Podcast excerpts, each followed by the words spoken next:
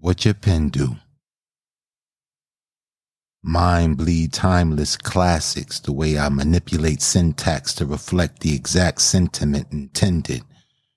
By all means, it ain't easy. Though it may seem to be. The way I reach the hearts of those scarred and dumped on the wayside and provide them with a reason to breathe another day, I said, it ain't easy to write from a place so dark and still find the might to find light there and stand right there in the midst of it all and comes to grip with the fact that life ain't fair. And so again what your pen do? Mind so seized in harvest ideals that change thinking breaking cycles with words. That's my urge in life not the fame of the mic, but to change a life with words. Heard in the most rural parts of the earth where guttural moans of hunger kindle fires of rage. That's the reason why I burn down stages and illuminate pages in order to bring us out of ages of darkness. So pardon this. Scribe if it tend to thrive on and pinpoint the schemes intended to beam spotlights on occupations that keep you occupied on ball fields and stages. And this ink is sacred, so why would I waste it on superficial similes that elaborate metaphors when the very mindset of my people is rotten to the core? So I implore you to write for more, something more, more than a namesake more than the fame, life, and limelight, right for life's sake. For every thug that didn't graduate, for every young girl that was touched before she began to menstruate, for the sake of freedom, for all of our unsung heroes, for Lumima, Amadou, and Mumia, the political prisoners, Nat Turner, Harry, and them. Brave men and women who would give their life or take a life to ensure that they lived and died free. Where will we be with their legacy? What will you leave behind? A bunch of shallow poems about how you spit sick with wicked wordplay and diamond cut script. Negro, please. Please us with a little more than you feed us because we don't believe you. By the pitch in your voice, we can hear you, see through that phony facade that you pride yourself on, and the octaves in your cadence hints that you don't believe the shit you say. It's a bunch of buffoonery. So please remind me one more time what your pen do. Minds you can find embedded in the minds of men. My penmanship reinvents the way we treat each other, see each other, and reveal how we all bleed. The difference is you bleed vanity and I bleed ink. You think I and I think we, so we're not the same. And my aim is to teach you, not to degrade your pen, but to give you the incentive to reach deeper within and retrieve your resolve to evolve your writing into something greater. After all, this ink is sacred.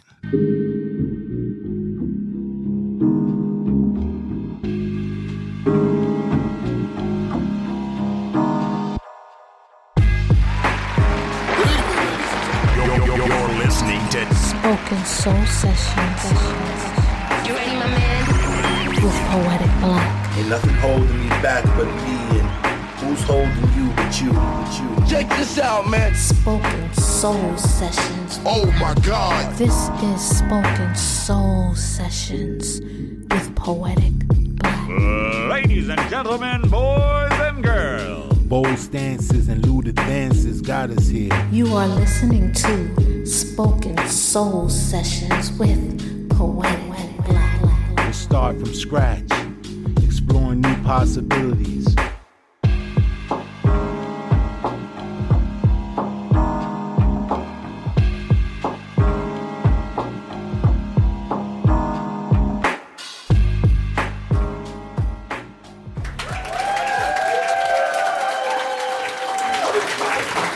Welcome.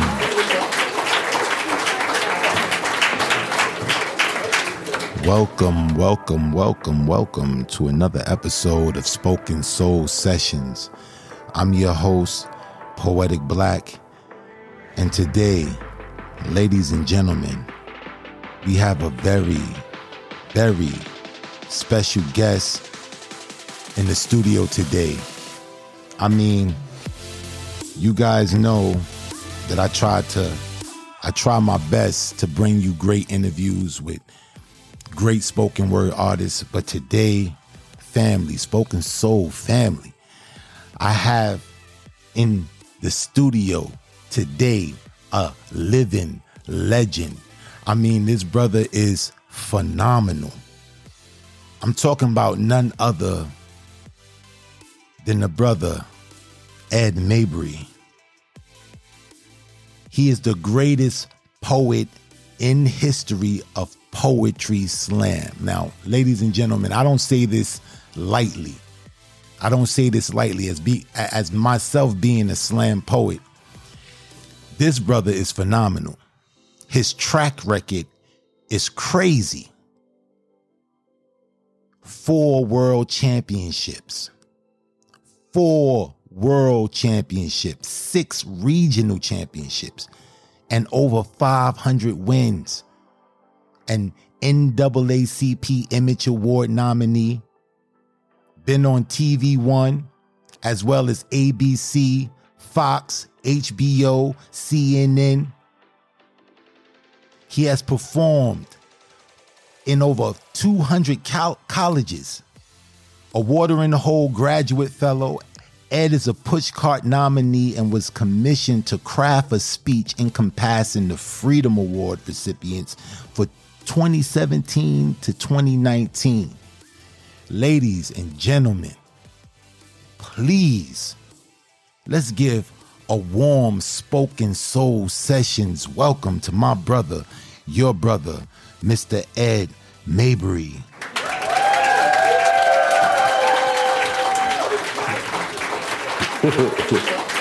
My brother.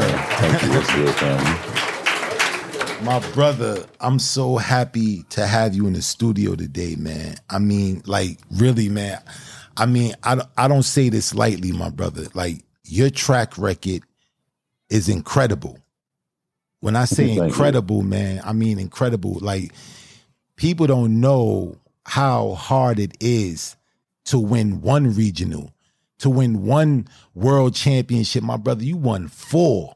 I mean, like, like this is like this is definitely, man. Like I follow your work, brother.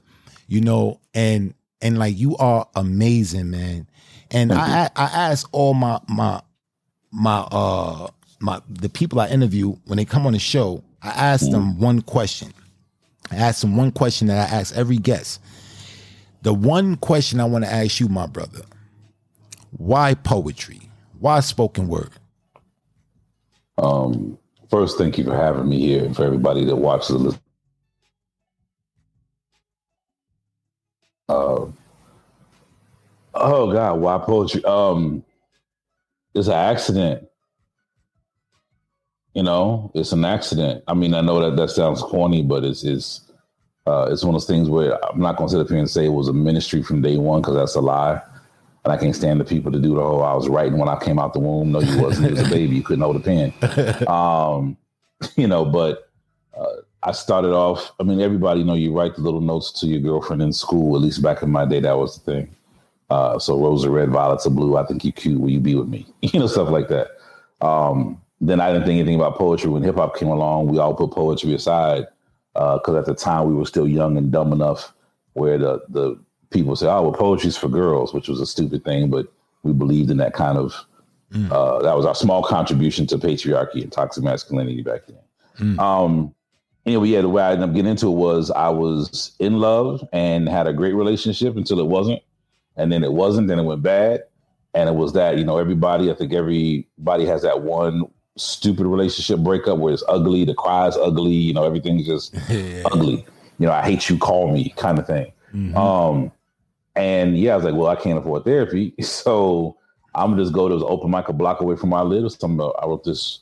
I hate you so much. When are you gonna call me again? I never want to see you again. Will you please call me tomorrow? Kind of back and forth poem. Uh, and I went to the local open mic and read it. That was it. I was like, I'll go and I'll make a fool of myself in front of these people. They'll never see me again. So who cares? You know, if I can embarrass myself, I'm never coming back again. And I did. I went there for four weeks. The poem was so long, it took me four weeks to finish reading it. Um, I would just go into the post, the host would say, stop. I would just keep talking. I was like, that's enough for the night. I'm like, I'll be back next week. and I would keep going. And uh, I got a standing ovation on the fourth week. And it was not because the poem was dope. It was because I said, this is part four of four. I'm going to be done after this. And everybody's like, yes, thank God it's going to be done. um, so I read it and it was like tears and snot and everything was bad. And uh, afterwards, some elders in the community, I had not grown up in an environment with, uh, I grew up in a black environment, hella black environment, but not a black environment of support system.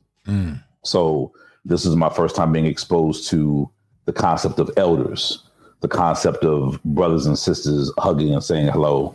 That was foreign to me. Uh, even at the age I was I wasn't like a teenager. I'm in like my 20s by the time this happened, uh, like my mid to late 20s. Um, and some elders came up to me like, "Hey, we're glad you got that BS out your system, but we think there's something in you. You think you're special. Here's a book called the Black Poets Anthology. Uh, I want you to not read anything if it doesn't come from that book." And I looked at the lady. I was like, "I don't know who you are. Like, taking this book or whatever. Get out my face." And something she just stood there and said, "Brother, take the book." And I took it. And she said, "Don't read any poems of your own until you finish that book." And I was like, "Whatever. You don't know me." And I took it everywhere I went. Like I could not. Every time I set it down and try to walk out the door, her face would pop up in my head. So I pick up, I take it on the bus stop, the bathroom, the shot. Like it did not leave my side until I finished it. And then next thing you know, it was, you know, I, I felt the urge to go back. And I was like, I'm not going back to that place. I embarrassed myself. I'm not going. And the closer it got to that that Wednesday, uh, when the shows used to be at the time in Columbus, Ohio, next thing you know, Wednesday I found myself sitting in there. Um, like, why am I here? I don't want to be around these people. And they welcome me with open arms. You know, how you doing? Good to see you. Glad you got that stuff out your system. My name's so and so. My name's so and so. And it was just this. It was like a family reunion. And I'm a third generation only child. So, and I never knew my father or really my mother's side of the family very well. The little bit that there was. So the notion that people welcomed me like a family was very.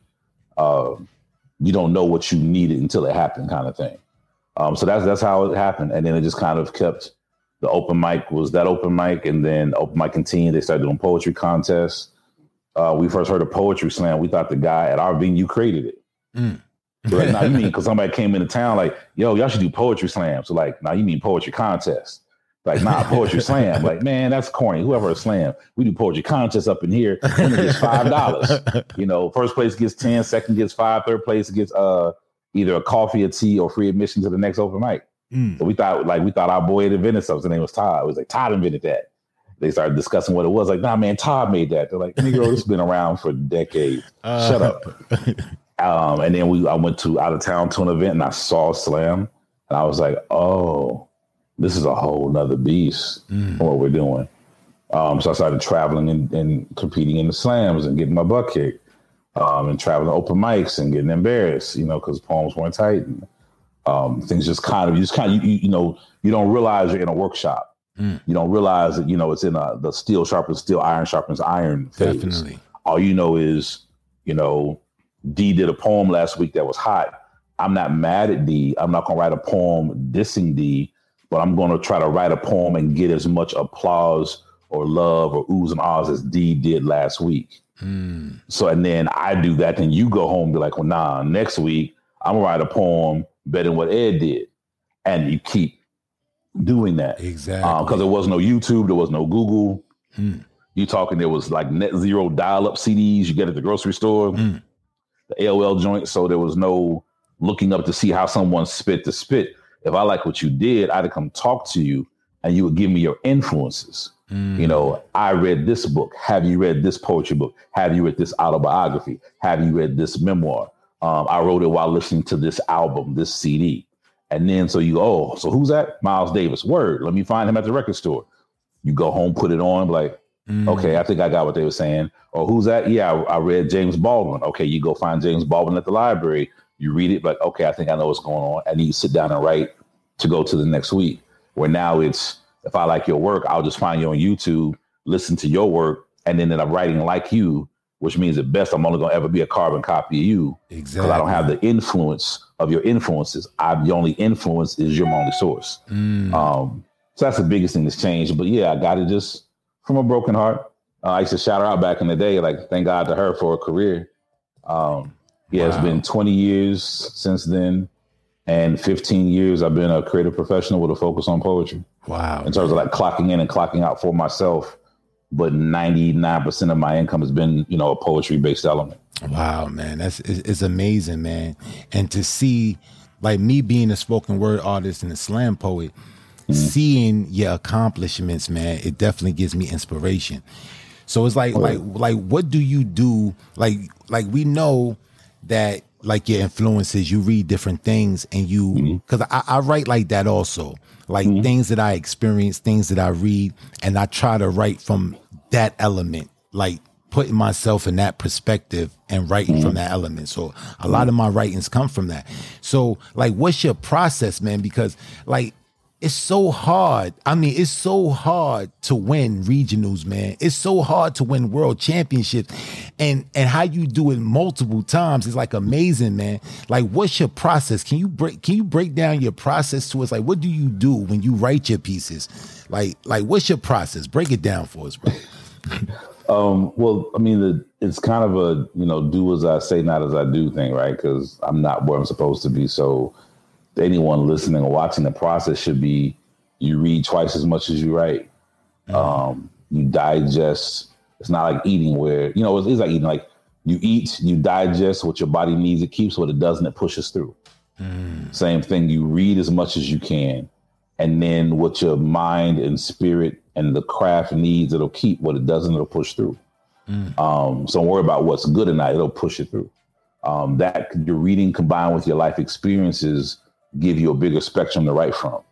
Um, if you just write about your living experiences, you have a little bit. Uh, if you only write about what you've read, or from the perspective what you read, you have a little bit. The two combined kind of give you an infinite resource Definitely. you know because if i say read this poem by uh patricia smith today and then write a poem based upon how you felt about it and then do the same thing a year from now those will be two drastically different poems from you Wow, definitely. so the source of the poem didn't change.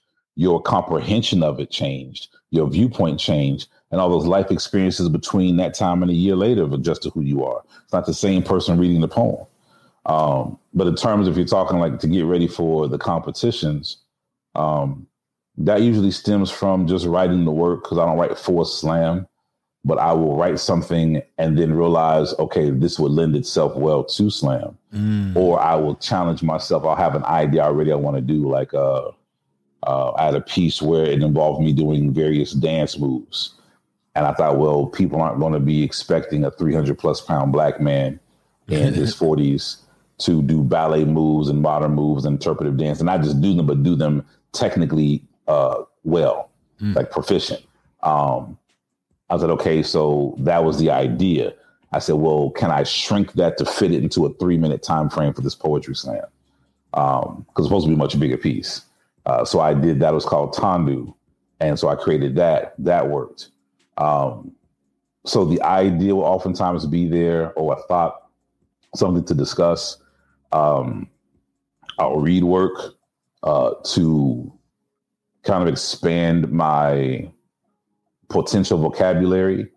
Um, Salam Macy, uh, Cornelius Eady, ton of people. Uh, I'll read in the kind of somebody that stretches you in a direction you don't naturally go. You don't need anybody to help you go where you naturally go. Um, you need someone to stretch you in a different direction. Um, and then the music, of course, and you just write from there. It's a matter of whittling it down, figuring out like anything else you edit. But what's important, um, I really pride myself on my work, working well on the page as well as on the stage. Uh, majority of my pieces will look aesthetically pleasing and sound and have rules to follow in a book, just as they will on stage. The trick is on stage. I don't have to worry about you seeing those rules. You just focus on the story, the content. On the page, I want you to be able to stop, go back, read, digest, read, digest. Um, yeah, those are the biggest things in terms of the wins. It's always a question people ask, like, how do you do it? That's that's a combination of preparation, luck, and blessings. Mm. You know, again, it's just it's a ministry. Um, if I had to pick a thing, I would say, as you know, anytime you're on a stage in front of people, you're bearing part of yourself. Even if the poem's not about you, the fact you're the one on stage, you're bearing part of your soul. Mm. Uh, the more willing you are to be vulnerable and the more willing you are to be spiritually naked in front of people, the more they can connect to you. Wow. Uh, so I think if anything, I'm just more willing to, I'm more willing to be spiritually speaking, uh, or emotionally speaking, vulnerable and naked in front of a crowd. I'm willing to risk making a total fool of myself for you to get the point, for you to for you to be in the shoes of whatever you need to be in in that poem, whether it's my shoes or someone else's, uh, where ego and pride and other things can potentially get in the way and stop uh, some of us from writing the poem the right way and then delivering it the right way. I'm more a matter of I just decided at some point, I don't know when, but some some years ago, I remember telling somebody about a slam. I had a some judges all give me like eights, like 8.9s. Mm. And it wasn't that I was like, oh, I deserve better scores. I didn't care for how lukewarm they were about it. Like y'all could have cared one way or the other about the score. You're like, ah, eight, eight, five, eight, five, eight, five, eight. That's like C pluses to me. Like, okay, like you, you all right. I was like, no, you're either gonna hate me or love me. Like I need to be one or the other. I want you to. Uh, Draymond Green just said it recently on a show I was watching. He's like, that way, either way, either opinion you have, I made you feel that. Uh, Mm. So people talk about how he acts on the court and how he acts in interviews, and he finally discussed on LeBron James' show on HBO. It's like it's all on purpose. Like it's all very intentional. I watch what I'm saying because I'm going to make you have an opinion. I'm going to make you feel something one way or the other. So no matter whether you go, oh, Draymond Green, I hate you, or oh, Draymond Green, I love you, whichever one you chose, I made you do that. Mm. That's his thing is I made you. So don't think like, oh, I can't stand him. He's like, no, if you can't stand me, I gave you a reason to not stand me. If you love me and, and what I do on the court, I gave you a reason for that. Same thing in slam was like, okay, you give me a zero or you give me a 10. I'm not interested in sevens or eights. Mm. Because that just means you you was like, you know, it was an okay poem, delivered okay. Nah, you're just gonna be, yeah, okay, he lost his nothing. mind, zero. Exactly. Or wow, he lost his mind, 10. You know, Exactly. that's, it. That's it. That's profound, man. That's profound because that's deep. Like your your process is deep, man. I never even thought about it like that. The the analogy you use or the simile you use when you say you write a poem, you read a piece and write a poem based on that piece, and then you do the same thing a year later. That is profound because it shows your growth. It shows like where you're at in your element. You dig? So it's like, oh, wow, Oh, yeah. man, that's that's definitely a deep, a deep jewel. That's a that's a wisdom that Oh, we can take from that, you. man. I like that, man. So tell us, matter of fact, before before we get into the next question, man, I need my audience to get a taste of who who is the legend Ed Mabrey. Like, who is this guy, man? Like, yo, poetic black is just is is amping this dude up and da da da da. Like, I want I want you to give these people a taste of what it is you do, man. And um, let me set the stage for you first. Let me set the stage for you, man. Coming to the stage, coming to the stage. I want to give a nice warm welcome to my brother, your brother, Mr. Ed Mabrey.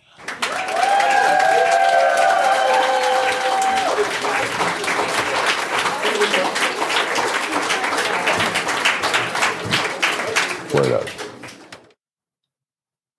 From the black shores to the black bag, from the cornrows to the do rag, from the storm-born to the firstborn to the rumble and the jungles that burned, the sugar cane and the sweet hip of the machete, the boll weevil and cotton to Kanye get a gap plan deal. Uncle Sam, Uncle Same, to teach your kids Wu Tang, crypt keepers asking who bang, ancestors' heads in shame, dip walk dripping lovely in gold. The baby can't breathe in videos. It appears that platinum mouth goes gold. From Wilshire to Watts, niggas get bold. Seems the game got sold. Dreams the king got mold. Pins and ceilings, I'll live forever. Sharpies mark the moment of your death. Don't own anything, not even your next breath. We pause to bring you a moment from our sponsors.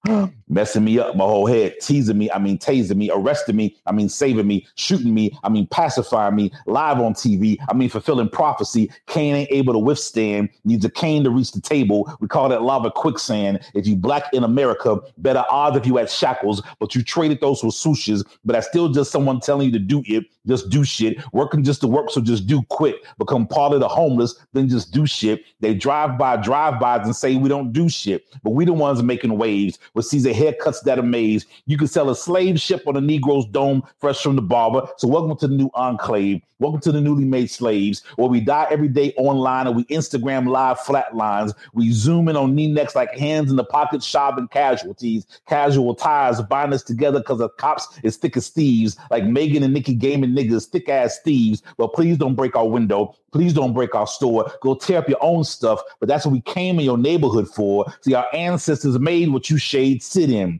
Find it difficult to sit in a mask during a pandemic. To imagine how hard it is to breathe, or being black is considered an epidemic, and a blue badge is the cure. Take 12 bullets in your sleep and no knock us in the morning. It's Sunday, and mama's mourning but ran out of tears. Two niggas trigger to go. Now she just sits there wondering which one of her babies is next to go. Mothers in delivery rooms are pushing on the heads of their babies so their necks don't grow. Breastfeeding fish oil so black babies can grow gills to sneak around police chokeholds. Any song about black folks becoming breathing becomes gospel, becomes horrorcore, becomes myth. See, we dream of Wakanda, but we living with the Siths, slithering like Slytherin, with no pot to piss in. And every situation is hairy. I mean, black folks is leery. I mean, wary. I mean, weary. I mean, dreary. I mean, scared. I mean, scary. I mean, scared. I mean, blurred. I mean, bleak. I mean, black. I mean, trap music. I mean, I'm trapped. I mean, museless. I mean, I'm mean. I mean, I'm mad. I mean, I'm Michael. I mean, I'm bad. I mean, I'm sorry. I mean, I'm sad. I mean, stifled. I mean, stiff. I mean, I'm hard. I mean, rigor mortis. I mean, I'm dead. I mean, my God. I mean, I'm God. I mean, I'm good. I mean, I'm hood. I mean, I'm lost. I mean, these woods, all these trees, all these ropes, all these nooses, hanging all that black hope. That's that piece.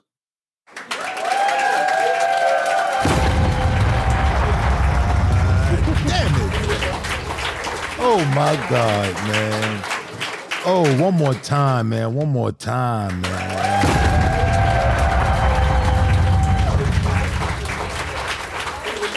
You see, you come in, you, you- you're gonna come in here and you're gonna melt my mic, man. I pay a lot of money for my, I pay a lot of money for this equipment, man. And you're gonna come in here and melt it, man. It's not fair, my brother. Oh my God. That's man. love. Take us, take us through this piece, man. Take like Okay. like what inspired this piece man? I mean, it's so much to unpack with this piece this piece like every time you got on a, a subject and you just oh man your description just it just broke it just it's crazy i'm like wow man it's the words you use the alliteration the i mean it's crazy man it's like it's it's hard to be like yo for a poet for a person listening, like, yo, I, I can dig this. But for a writer and a poet to see what you're doing in this little bit of time is amazing, my brother. Take us Oh, through this, you. man. Take us through this. What Um, inspired this? uh, this particular piece, when I wrote, I had the idea kind of playing around in my head uh, from the first line, and then um, uh, I decided I don't do a lot of rhyming pieces because there's cats that are way better in terms of bars and whatnot. But I had a discussion in a workshop about making sure that every line counts. So the challenge is you, every line you write must count. Every line you write must feed into the line next to it. And the line after it must be better than the line you said before. Um, and anything you find that doesn't match up, you have to take it out Mm. and then see if the poem still makes sense. But you can't add; you only uh, subtract. Um, yeah, but it's just a matter of, of of of setting things up to where again, so on the stage it has an effect in terms of performing; it's going to be heard. But on a page, it'll have an effect in terms of forcing someone to read it.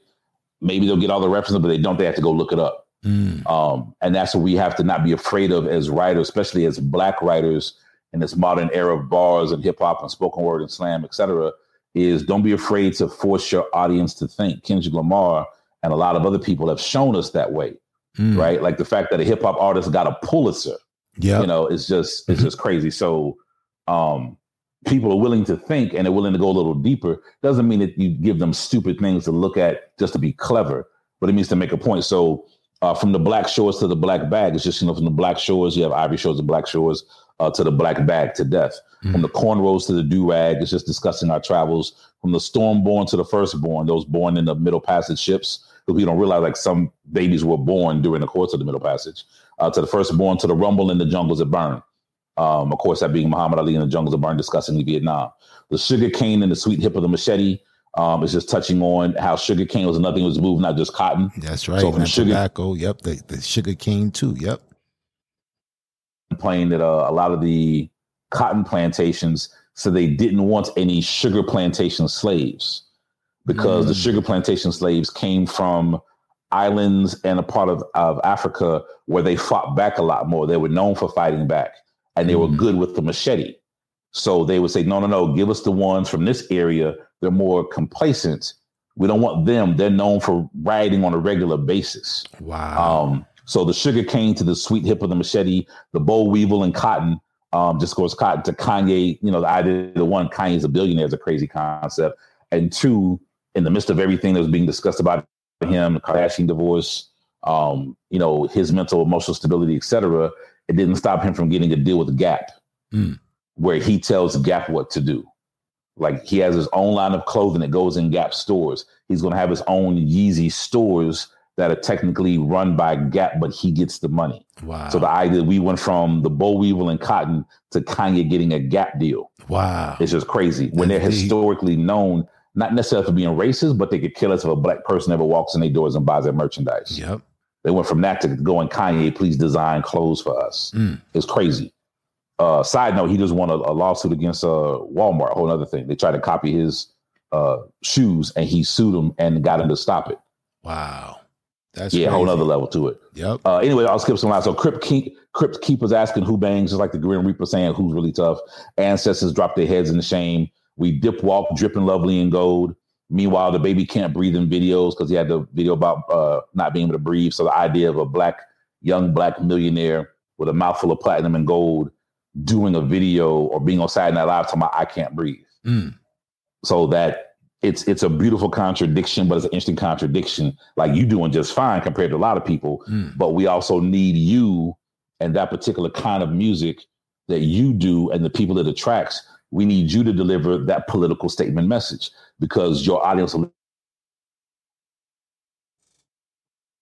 about George Floyd, they listen because it's him making that statement, you know. Um, Platinum Mouth goes go from Wish Out of Watson, niggas get bold, seems the game got sold. Dreams the king, Dreams the king, and Martin Luther King. So Dreams the king got mold. Uh, so just saying his his dream is becoming molded, or becoming old and out of place, is spoiled. Pins and ceilings, I'll live forever.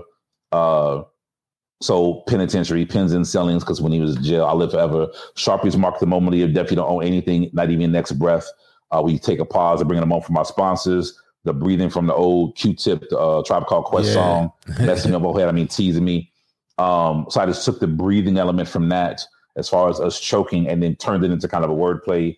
Teasing me, I mean tasing me, arresting me, I mean saving me, shooting me, I mean pacifying me, live on TV, I mean fulfilling prophecy. Cain ain't able, you know, Cain and Abel. Mhm. Cain ain't able to withstand, needs a cane to reach the table.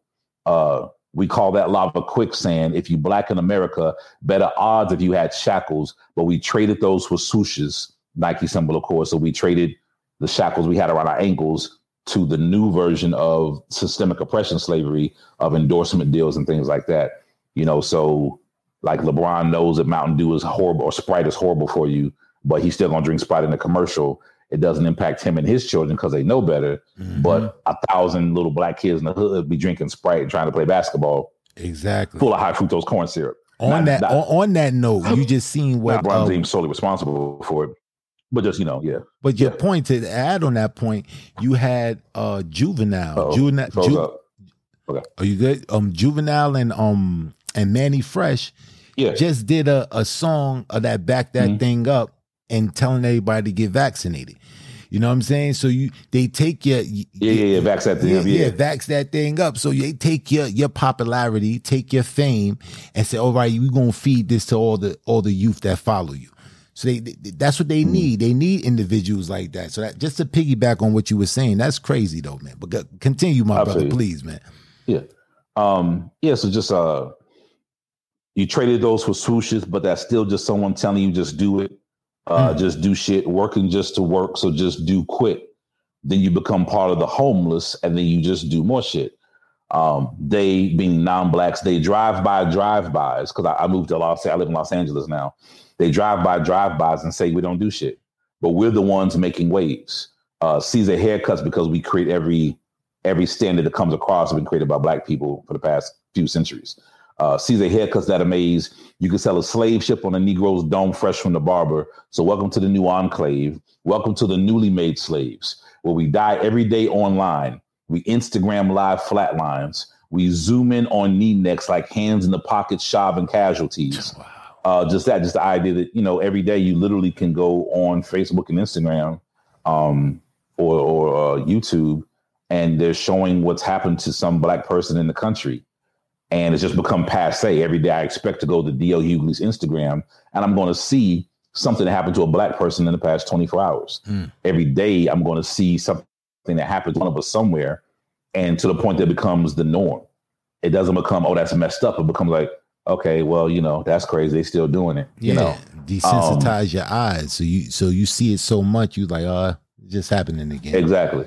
So that's why the, the play on the word of uh, hands in the pocket, shoving casualties, shoving the murderer of George Floyd, casualties, casual ties bind us together because the cops are thick as thieves. Like Megan and Nicki gaming niggas, they thick ass thieves.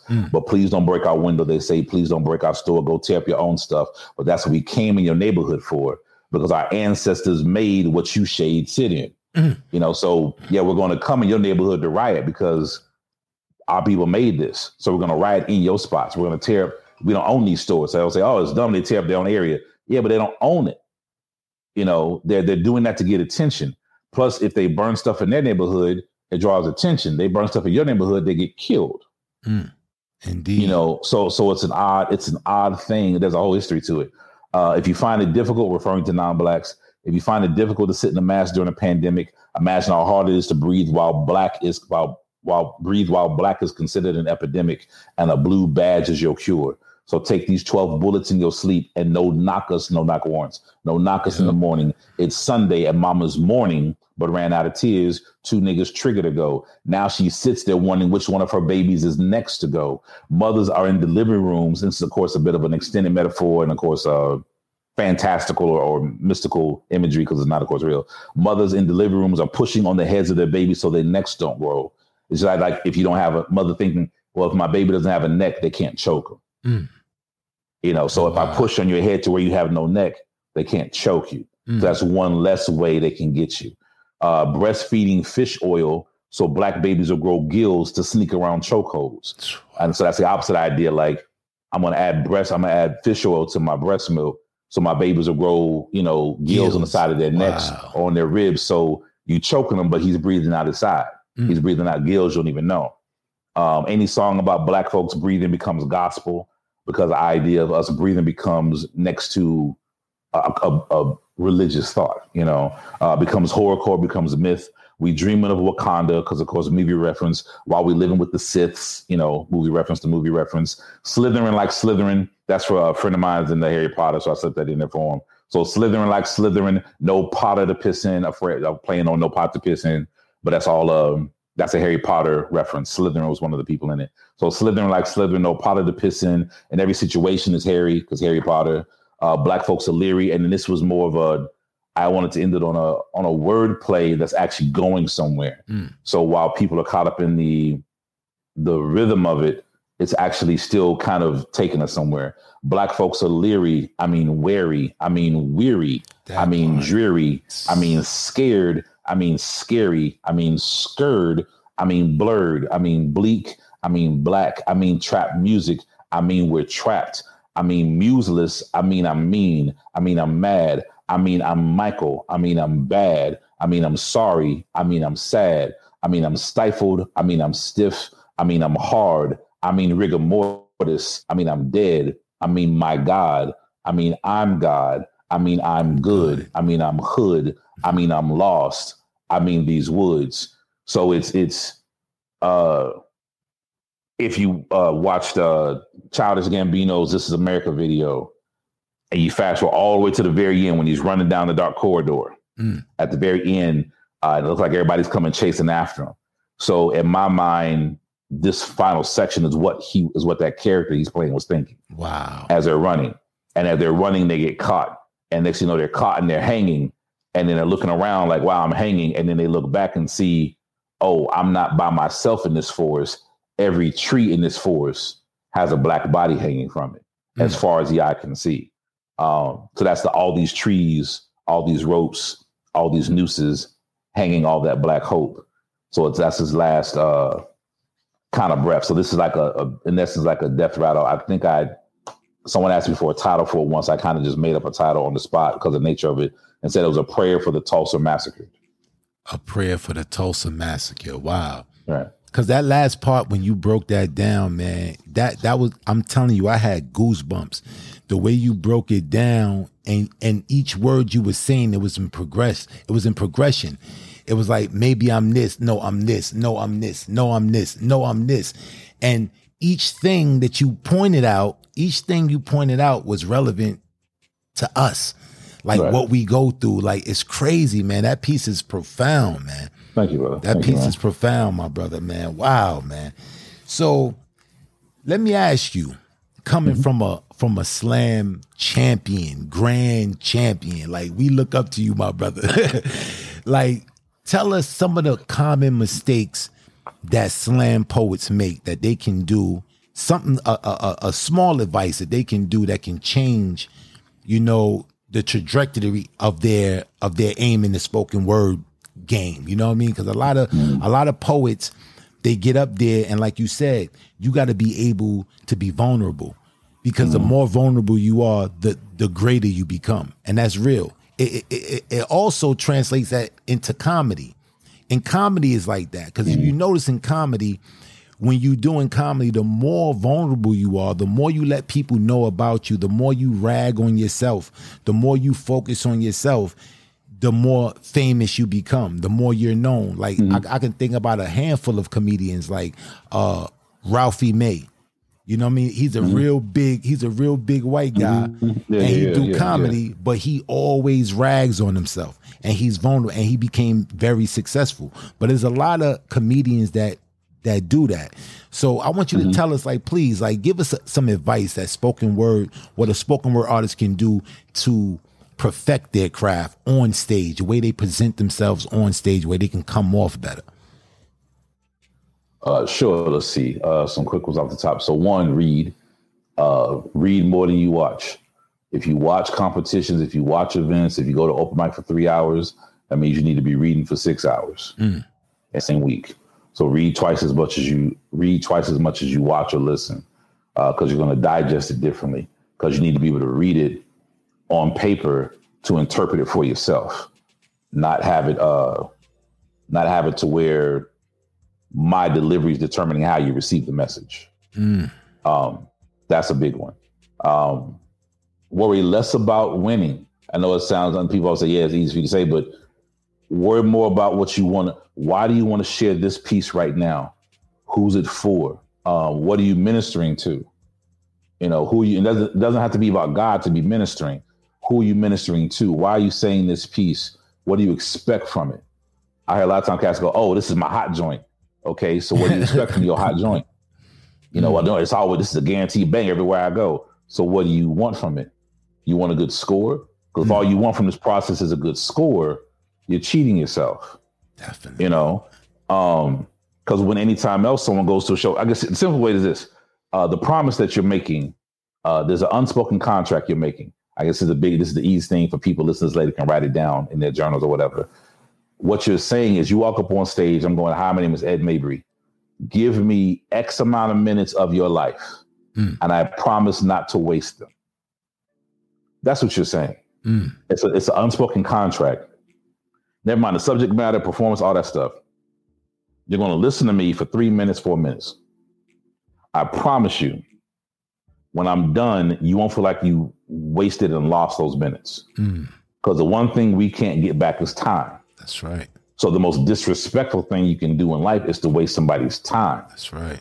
So, you know, if you ever seen someone get up and they're not professional, not prepared, you wasted my time. You came up half-ass. Unless you just said, I'm gonna go up here and just do something what I feel like. Okay, but why take my time to that? You could have done that at home in the mirror.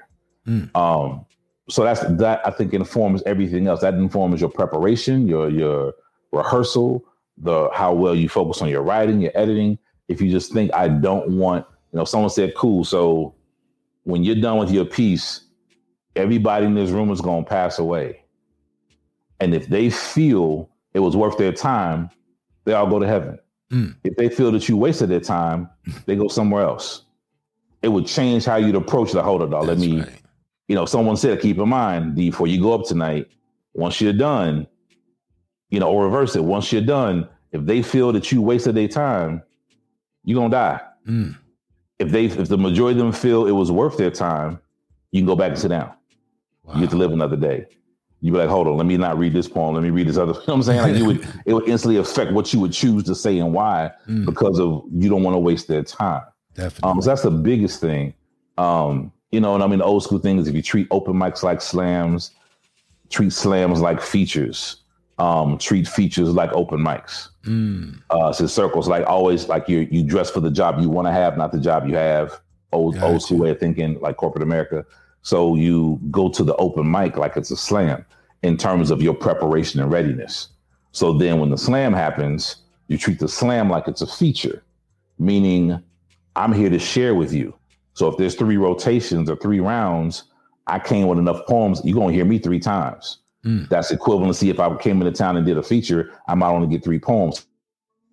So I just gave you a feature. So I'm also going to pick the pieces I do to kind of create a resonance within what I do. So you may not notice it as an audience or a judge member, but on a subconscious level, I talked about this, then this, then this, or I perform this way, then this way, then this way. I'm creating a, a, a synchronicity. Every time you saw me, it equaled a particular feeling Mm.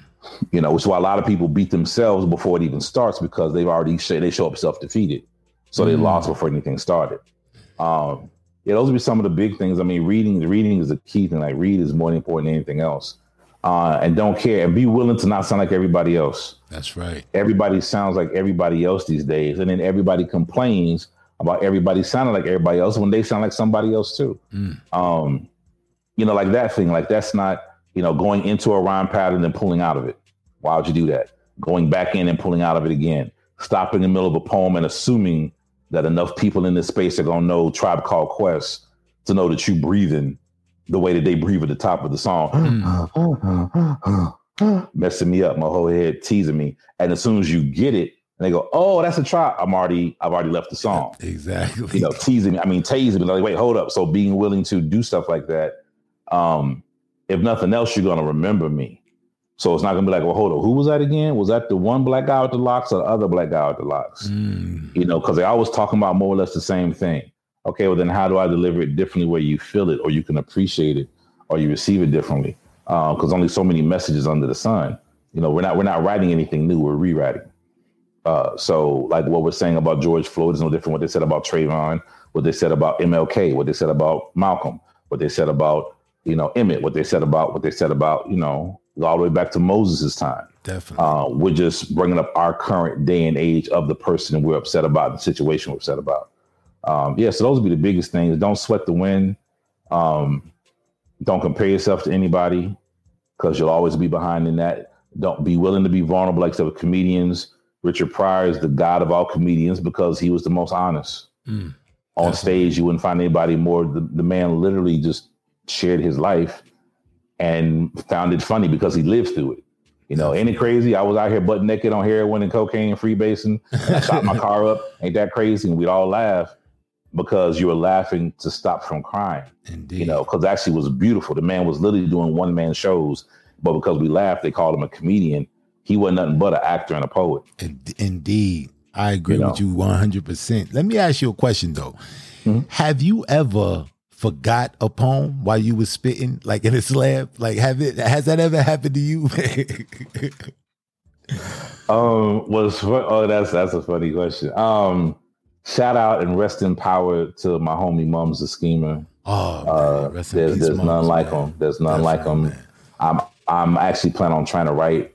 I'm going to write a few pieces uh, for a slam, in the style he would write, Mm. and I want to even try to perform it with that level of intensity and energy. He performed minus the lisp uh, because his his losing him was like losing a link in the in the food chain Yes. in terms of like He it, there's I don't hear anybody else. I didn't hear anyone carrying on his writing style or performance style, and that's a style that can't it just can't die. his You know, like like DMX passing, like Yep. that writing style and performance style was very unique. But in the same token, we can't let it die because something else is going to be birthed from that. You know that da da da da ba ba ba ba ba ba ba is people misunderstand how unique and dope DMX was. Same thing with Mums. I know younger cats and they're like, Mums who? I'm like, man, you don't understand. He- Mums was yeah, he was Mums was oh speaking for my y'all. Like Mums was speaking for the street, the corner boys, all that stuff. But he was a theatrical professional thespian. He was an actor on TV, film, and theater stages with awards to reflect on each level. Mm. Um, but he still was able to just, you know, and I'm da da da da. The fourth time with the people in the street lights come on down. There. You And sound you're just like what did you just say? And he would combine like all these amazing. So when Saturn connected to Jupiter, put the street lights up. We came for the big boombox party. And everybody's like, "Yo, we can't have an equinox over here." And you're like, Yo, you sound just like him. That's "Oh yeah, crazy. yeah, I'm definitely working on it." But it'll be, but you go back and read same thing. You read what he said. You be like, "Bruh, you're discussing at least four different books." From random ass spots that you know, brothers ain't know for reading because he was just at you know just that Jersey. Um, so I say all that to say, way back in the day, there was this documentary slash movie came out called Slam. Slam. I Uh, remember well, that. not Slam. There was also uh, Slam with Saul Williams and them. There was another one, Slam Nation, I think it was. Uh, in it, uh, he was on a team with Saul. Him, Saul, Jessica Williams. Uh, I think both see it. Uh, Jessica with Jessica Care Moore. Um, and in it, Mums drops his poem, and they kept filming him. And he drops it deer in the headlight style. They kept filming him. And I had to give him credit because most people try to, you know, pick up, make up something, rewind it, start a whole nother poem. Instead, he stood there for the rest of the three minutes and just was like, like forget the slang. Like I can't believe I forgot the whole thing. And you can see him working through it. Like, nope. And in his mind, you can just tell he's getting to that same point and dropping it. So he's not even opening his mouth. So I say all that to say, at the time, I knew him, but I didn't know him. Know him. Uh, we had seen each other like at a couple shows, and I saw that happen. I started calling, dropping your poem, pulling a mums, and then like two years after that, the phrase has spread. I'm living in Ohio. I didn't know it had spread. Has spread. People like, what happened? Oh man, I pulled a hard mums last night. and he's at some spot and he's like, yo, what the fuck is a mums? And they're like, oh yeah, that's when you pull your poem, you mess it up. And they didn't know that he was the mums that was, you know, from That's that phrase. crazy. And he's like, who the fuck told you that? so he traces it down. We know doing this show, and he's like, "Yo, Ed Mabrey, like, what's good?" He's like, "What's this pulling the mom shit?" And I was like, "Oh my god, bro, how did that get to you in New York?" Because he was in New York at the time. crazy. Uh, and we was laughing and joking about it, but actually, that's what ever stopped me from doing it because I was like, he had the the the wherewithal, he had the uh, uh he had the mums of him Yeah. to just stand and be like, you know what, I dropped this piece. I'm gonna just stand here and sit in this moment. And I was like, there's no way in hell I would ever be able to sit there. I might pee myself, I might run, I'll probably start a fight, throw a chair to distract people, uh, try to make up something. But there's no way I'm just gonna stand there in that moment and take it in like, okay, this is this. Um, so I've I've in a slam, I've dropped a poem once or twice ever in the past 15 years. Mm. And no one knew because in my head, I dropped it before I got to that part of the poem. Mm. Um, because in my head, I'm normally I try to astral project a little bit. So if I have a piece memorized, I'm I go on autopilot. I know it sounds very weird. People watch today but like, think I'm crazy and on drugs, but my mouth is doing this. And I'm like looking around the room, Yep. looking at the judges, looking at the audience. I'm thinking about kind of an out of body experience. I'm thinking about the next few lines ahead. And then I'm like, okay, hold on, we're getting close to that part. Let me get back. And I'll kind of come back into Wow, myself. And I'm like, okay, da da da da da da. Um, there's been a couple times where I did that, and I got very when I first started doing it, I became self-aware of doing it, and it was a scary feeling where I was like, hold up, am I saying hold up, wait a minute, or is my no, my mouth is still doing the poem, I'm having a conversation in my head Wow. about the poem. Like, okay, that person ain't really feeling that. Okay, I know it's the last three people cussed. I can say shoot instead of shit when I get to this line. Okay, so take the cuss words out as you go along. Cool. And I'm still performing. And I'm like, wow, I'm performing. My mouth is moving. Look at me. I can see my mouth moving while I'm having this other conversation in my head. And then I freeze up like, oh, wait, if I jump back in, will I mess it up like double dutch? What if I mess up the rope? Do I stay out until it's over? And so at the two times I did, I was like, oh snap. Now I'm forgetting what's next because I didn't having three conversations. My mouth is going, I'm questioning what I'm doing, and I'm also trying to realize where I'm at in the poem. So it would think we'll get bananas, and I'd be like, oh well, just all right, nah, you're just gonna jump that line. What's the next? I remember that line. And like so be like someone kind of down the street waving to tell you that there's something wrong with traffic. I could see myself going, This is it. I don't know this next part. I can't remember right now. So detour, detour, dog, detour. I'll just take the detour, skip around on four lines, come back to the other part. That'd be it. So only like people like if I was on a team, my team like, Did you jump something? I'd be like, Oh yeah, dog, I had a deer in the headlight moment. I just I blanked out. So be pulled like. Okay, we just yeah, never called him mums. After that talk, after he and I talked and laughed about it, That's never called him crazy. mums again. But I had to I had to get that story because of that, because the brother, we just lost a brother Yes, not that long ago. So peace and love to him and his family. Yeah, that brother right there is the reason, to be honest with you, he is the reason why I became a spoken word artist. The Mm-hmm. poem that I, I heard him spit, it was the ploylessness, the ploylessness of ploy. You know the piece I'm, I'm speaking Mm-hmm. yeah, about. Yeah, ploylessness. Oh yeah, yeah, man, this piece right here, it moved me when I when I seen him perform because I seen Black Ice perform, and I was a Mm-hmm. big fan of Black Ice. But when I seen Mums perform this piece, it literally changed everything, man. I was like, yo, how did he do that? Because he he, he wrapped so much emotion into that piece. He mixed the theater. He mixed the the the the, the spoken word. I mean, everything was there in that poem, man. Like when I watch that poem now, when I go on YouTube and I see him perform that on Def Poetry, man, the tears just run down my face, man. He, I mean, that Yeah, brother. he's a constellation. Yes. people don't realize. Yes, man. That- that's why I say like you read or watch, but definitely go back. Like the oldest stuff you can find of anyone better. Like they were just talking about how Richard Branson uh, got his rocket up before Jeff Bezos, and immediately everybody started playing Gil Scott-Heron "Whitey on the Moon" Mm. all over again. How long has it been since that came out? And all of a sudden, everybody started pumping it, and unfortunately, it still applies.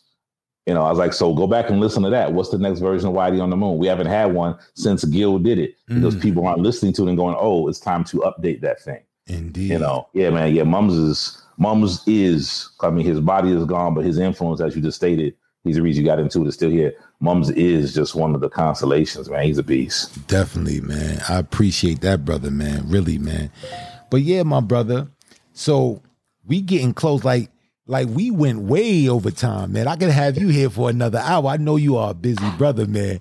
But I, I, I swear, man, I can sit here and talk to you for four hours straight, man. I'm telling you, man. I appreciate Now, that. I need I need you to spit another piece, man. I need you to spit another piece for us, man. Give us if if Sure. like give us one give us one of your pieces, man, one of your famous pieces, man. Like one of your slam your slam winners, your, one of your national if you got it, if you got it, wh- whatever you gonna bless us with, my brother, anything, man, will be sufficient, Uh, man. But Tell you what, okay, we'll we'll we'll do we'll do something special for you and your people. And how about that? all right, so we'll do two. We'll do we'll do a quick two on one. I bet. So let me set the stage up for you. Coming back to the stage, I want y'all to give a warm welcome to my brother and your brother, Mr. Ed Mabrey.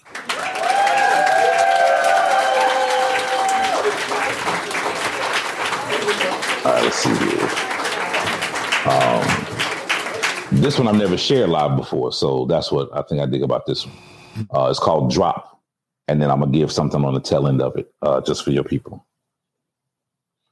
Music sometimes builds up a snare, a synth, scratching, a series of notes getting faster and higher, chasing points of no return, and followed by a bass hitting the lowest note possible. This is not a dance club thing. It is actually a metaphor of the hopes for ascension and the acknowledgement of our low moments. In music, this is called the drop.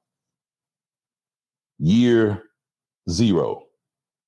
Amun grabs two fistfuls of dark matter, places one star point on grooved Venus, another on Mars, makes Earth crossfader, convulses rock to magma, shakes quasar speakers till Saturn tilts, Mercury feedback fan won't TV cool woofers. T- Jupiter's 67 moons bob heads to the beat. Back up the line, Neptune, Uranus check IDs. Pluto sits on porch, ears strained just to hear the beat 1562.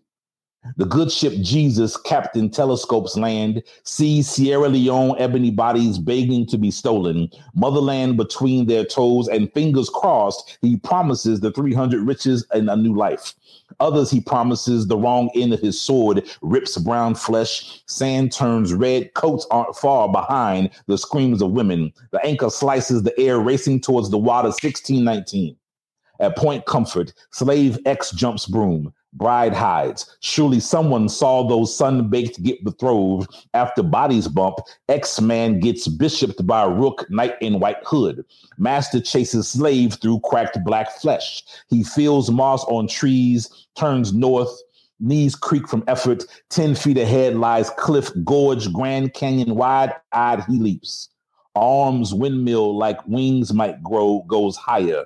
He is man animated, suspended, flying, hands almost touching the sun before gravity grabs Geechee 1819.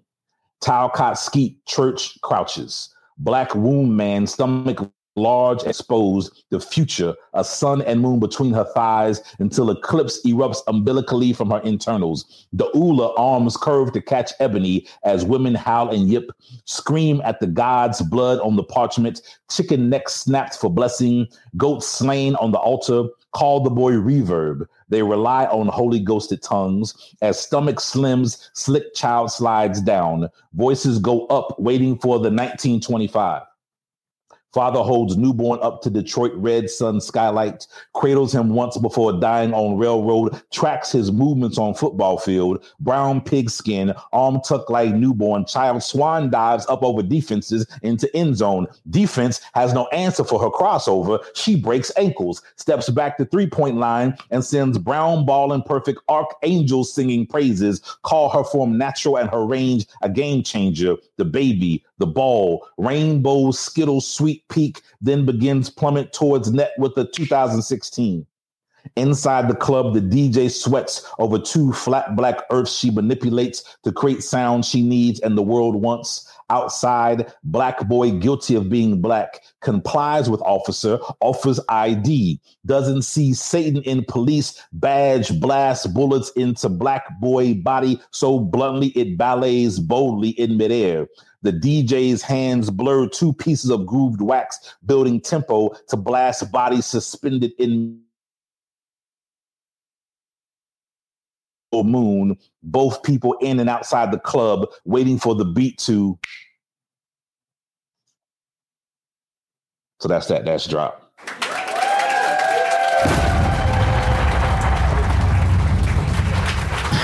Wow. The concept of that piece is is crazy, man. The cons the concept. Wow, man. Brother, you are yeah, amazing. yeah. Just man. just tracing years. I wanted to keep jumping like in century marks and start from zero. Amun, of course, the original Egyptian god, uh, playing, creating the universe from music, taking dark matter, squeezing it down into uh, flat disc records, and mixing the universe into existence wow. and then just going through each of the the main moments. But it the moment shifts. So our moon does that as the planets start to line up, bumping their heads to the block party. The good ship Jesus comes through. Uh, so I'm talking about the middle passage. Mm. Uh, at the point, comfort slave X jumps a broom, gets his wife pregnant before they take him away in the white hood. Blood drips, sing on slaves, cracked back flesh. He feels for trees trying to escape. So then he jumps and then when he gets to the cliff, he jumps, trying to jump over the gorge, um, almost reaching the sun before landing. Talcott, Talcott Street Church, uh, of course. And then the woman uh, gives birth. They call the boy Reverb uh, and kind of hide him. Uh, 1925, of course, Detroit Red, Malcolm X. Mm. Uh, but then he shifts, so he cradles his son once before dying on a railroad track.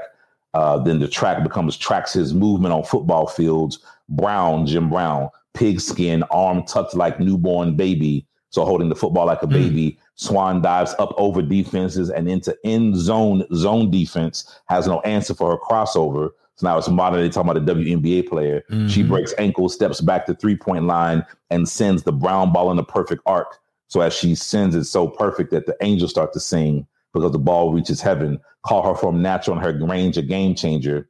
So it's like a the woman version of Steph Curry. Call her her form natural to range a game changer. The baby, the ball, rainbow, skittle sweet peak begins to plummet towards Earth. And in 2016, um, there was a situation where uh, a person, a, a black boy, uh, showed his ID standing outside a club, had his ID. Uh, one cop asked him for his ID. Another cop wasn't really paying attention. He went to pull his ID out, and one of the cops shot him. Wow. Wow. After being asked, he was offering his ID to show that he was, and they just walked down the, and there was all these people outside in line. They decided to pick a black boy, and mm. they see your ID. As he goes to pull for it, another cop just sees him pulling, starts shooting him, and the people inside the club, of course, can't hear what's going on outside, but there's a window right there, and the DJ's playing it. Everybody in the club is just bouncing, and the boy's back is against the wall of the club as he's getting shot. His body is moving wow. and they're thinking, oh, he's rocking to the beat inside the club. So they're seeing him and they're rocking with him, not knowing that he's rocking as they look at the disco ball inside the club. Outside the disco ball for him is the moon, as both are covered in sweat and wet and start to fall from bouncing. Um, so it's that kind of thing. Um, and then to make sure I promise something just for y'all, uh, through podcast, we cast pods as if we are trying to slip secret tones to each other, like in the fifth grade passing notes folded just right, where the girls will put their fingers in and crinkle with numbers and letters, and to get the answer whether or not you could deserve to be their boyfriend, yes, no, and or maybe. We magic eight ball our life. We shake it up, already knowing that the answers are rigged and fixed. The blue water inside the black ball, just the ocean's water our ancestors had to swallow in order to make it to shoreline. They knew the answers were fixed. We could go deeper and discuss the fact that inside that ball is a small triangle you would call a pyramid that gave all the answers. In other words, even when playing games, they've always understood that we hold all the secrets inside ourselves. The eight ball on its side, sign for infinity, the blackness of the ball, the black of us, the original black earth in which we are and represent and are born of, the pyramid inside of us covered in ocean blue water, the pyramid where we all are trying to make it back to, trying to see the sphinx that cut off its nose despite its face, but we still understand the answers lie at the feet of its doorstep. They worried about dinosaur bones. We worried about getting inside the tomb, not Tutankhamun, but the tombs they've hidden of our true Jesus, our black ones, like Malcolm's blood didn't trickle at the Audubon ball and get down into pipes, into sewers, drip itself into water, change the genome coding, overriding the fluoride in those same pipes. When small black children in Harlem start drinking Malcolm's blood water, made them black vampires, not wanting to actually drink blood, but understanding that they could kill those above them with knowledge and books. There ain't nothing more dangerous than a black person with intelligence in the street and of the library. So now we say, come hither, Biggie Smalls. We say, what's good, Jay Z. We send shout outs to Nas. We oh, Puff Daddy, while you still sometimes are slipping, your money has gotten big enough to where it'll fix most of our problems, if not yours. We pray for forgiveness at the altars of those gone before us. We understand that mums have always schemed the perfect plan, and now we see that ploylessness will always be part of our vocabulary. We spit Jersey rhymes with New York frames of mind to black boys sitting on Zoom calls back and forth on videos, sitting in Baltimore, Maryland, in Baltimore City, across the street from a rehab halfway house where crack hoes watch him go by every morning as he goes to university to teach kids how to write poems to match their dancing abilities. Alvin Ailey ain't never had no 300 pound choreographer till this one. So now you must believe anything is possible because we got black boys from Dayton, Ohio, having black children from Baltimore write words into dance, which means they hold pens between their toes. They scribble perfect soliloquies and call them health, call them salvation, call them life. Days like this, this ain't an interview, it's church, it's revival. And we ain't poets, we prophets, poor righteous teachers simply trying to get you on the right path. Mm. So that's for all you people.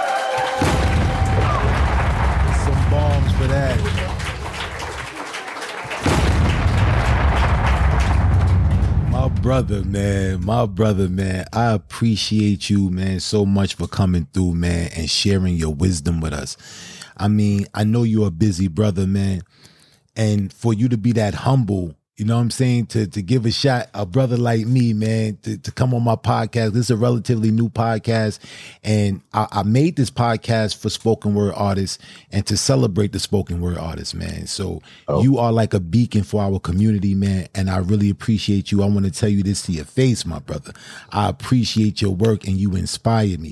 I gotta have you on the show one more time, man, to just give us a lesson and break down Anytime. one of your pieces, man. Cause the way you break down your pieces after you spit them is so informative, man. I like how you do that. It's it's so educational. Like I want you to come back, man, if you can, my brother. Of course, of course. Break down one of your pieces for us, man, and teach us. Like for real, you are a beacon in our community, man, and we appreciate you, brother. Thank, you. That means that's a lot of the answers always uh, going to be yes because you family. So the answer is always yes. Uh, anybody out there listening or listening later, listen now, listen whatever.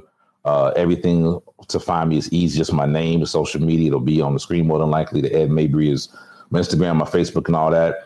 But actually, I'm trying to do a new thing these days because the algorithms are so crazy. Mhm. Uh, with the Instagram, you can have a ton of followers, but they won't let you contact all of them or let them see you. Uh, Facebook, of course, look, he done tore that up where it had the more people you have, the worse it is because you're only going to realistically interact with 5%, you know, 10% of those people. So uh, people say I'm crazy for it, but I got a thing called community that I do now uh, where I share this number. And anybody, any fan, supporter, anybody that gets this number can reach me anytime now today. And it's actually me. It's not a bot. It's not a, it's not an assistant. It's not an intern. I actually am replying to you. And what I'm doing is more and more people do it. I'll start putting people in that phone based upon categories. So like I'm doing an interview. I'll say, hey, everybody wants to check out the interviews. I'll send them a mass text message of interviews. Uh, people want to catch shows, people want to catch a comedy or poetry, whatever the case is. Um, you'll get personalized message from me. You hit me up, I'll actually hit you up directly. Like it's not gonna be some hello, insert name here. Like it'll be me going, What up? How you doing? Mm. Um, it's 310 496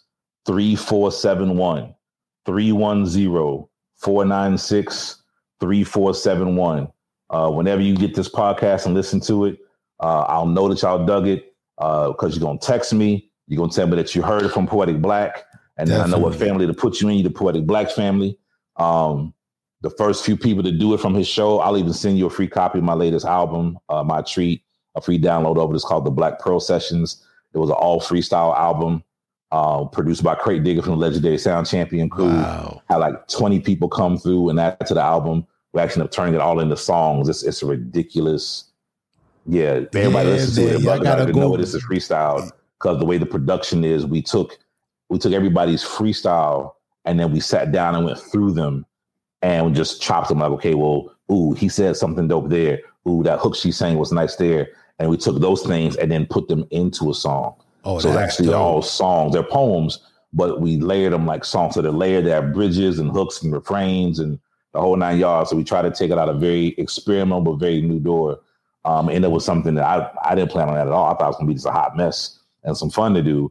End up becoming like my first. It's my first musically produced album where every single track has music on it. Mm. Um, I play piano on a couple of them. There's violins on there. There's pianos, guitar, fully produced joints, um, and a ton of people. We got Grammy Award people came through, like spit a couple bars and walked out the door. Spit a couple bars, walked out the door. Uh, Mm. some people like, yo, I can't make it, and sent tracks. Uh, Kevin Sandbloom uh, was in L.A. We Wow. recorded in Charlotte. He recorded like three or four loops of him singing and playing guitar stuff, and just sent it. It's like, if you do something with it, do something with it. So yeah, amazing, amazing work. Where, Um, where can yeah. we find that? You have that on, on- available on Amazon or anything we can go and purchase that? Uh, that I'm keeping close to me. So that you can go to edmabrey.com and get it. If people just want to buy it, then go to edmabrey.com and get that. Um, that's the best way to get it. Um, like I said, and then the people, the first, you know, 10 people or so to do that, um, 310-496-3471. They text me there. And they'll get a free one just off rip on that. Definitely. Yeah. So let me let me repeat that number, ladies and gentlemen. Please go and check my brother out, man. This is our legend right here, walking and breathing, man. 310-496-3471. If you want to check him out, go to edmabrey.com. If you want to purchase, if you want to purchase any of his material, like we got to support each other, man. And my brother, man, I thank you for coming through, man. Cause you know it's hard to get certain people to come through, man, when they reach a certain pinnacle, man. But one thing I about you, I can say, my brother, you are always humble, man. You are always humble. I seen you on the interview. I think you did with William Washington. Cause I did, I Oh, did, wow, I did. I did a, uh, I did a uh, interview with him also. But man, I noticed, man, you are always humble, man. And for you to be a juggernaut like you are, man, like you supposed to be walking with some type of swag, but it just shows, man. It just so it shows how beautiful you are, my brother. And we really do appreciate you, man. We appreciate what you contribute to this community of ours and how you always put your best foot forward when it comes to the spoken word. You don't half step at all, my brother. And and, and I salute you for that. That means a lot. Thank you. And Thank anybody y'all else, much. If you wanna, if you wanna, if you wanna comment or give me some type of feedback, hit me up at spoken soul sessions at gmail.com. If you have any of your work that you want me to look at and you want to get on the show, send me some links where I can find your work, any of your published work, whatever. Where you performing? And um, I'll hit you back spoken soul sessions at gmail.com i want to thank my brother again for coming through spending this time with us man. And uh we definitely gonna have my brother back. And uh anybody out there remember i always say love yourself and love each other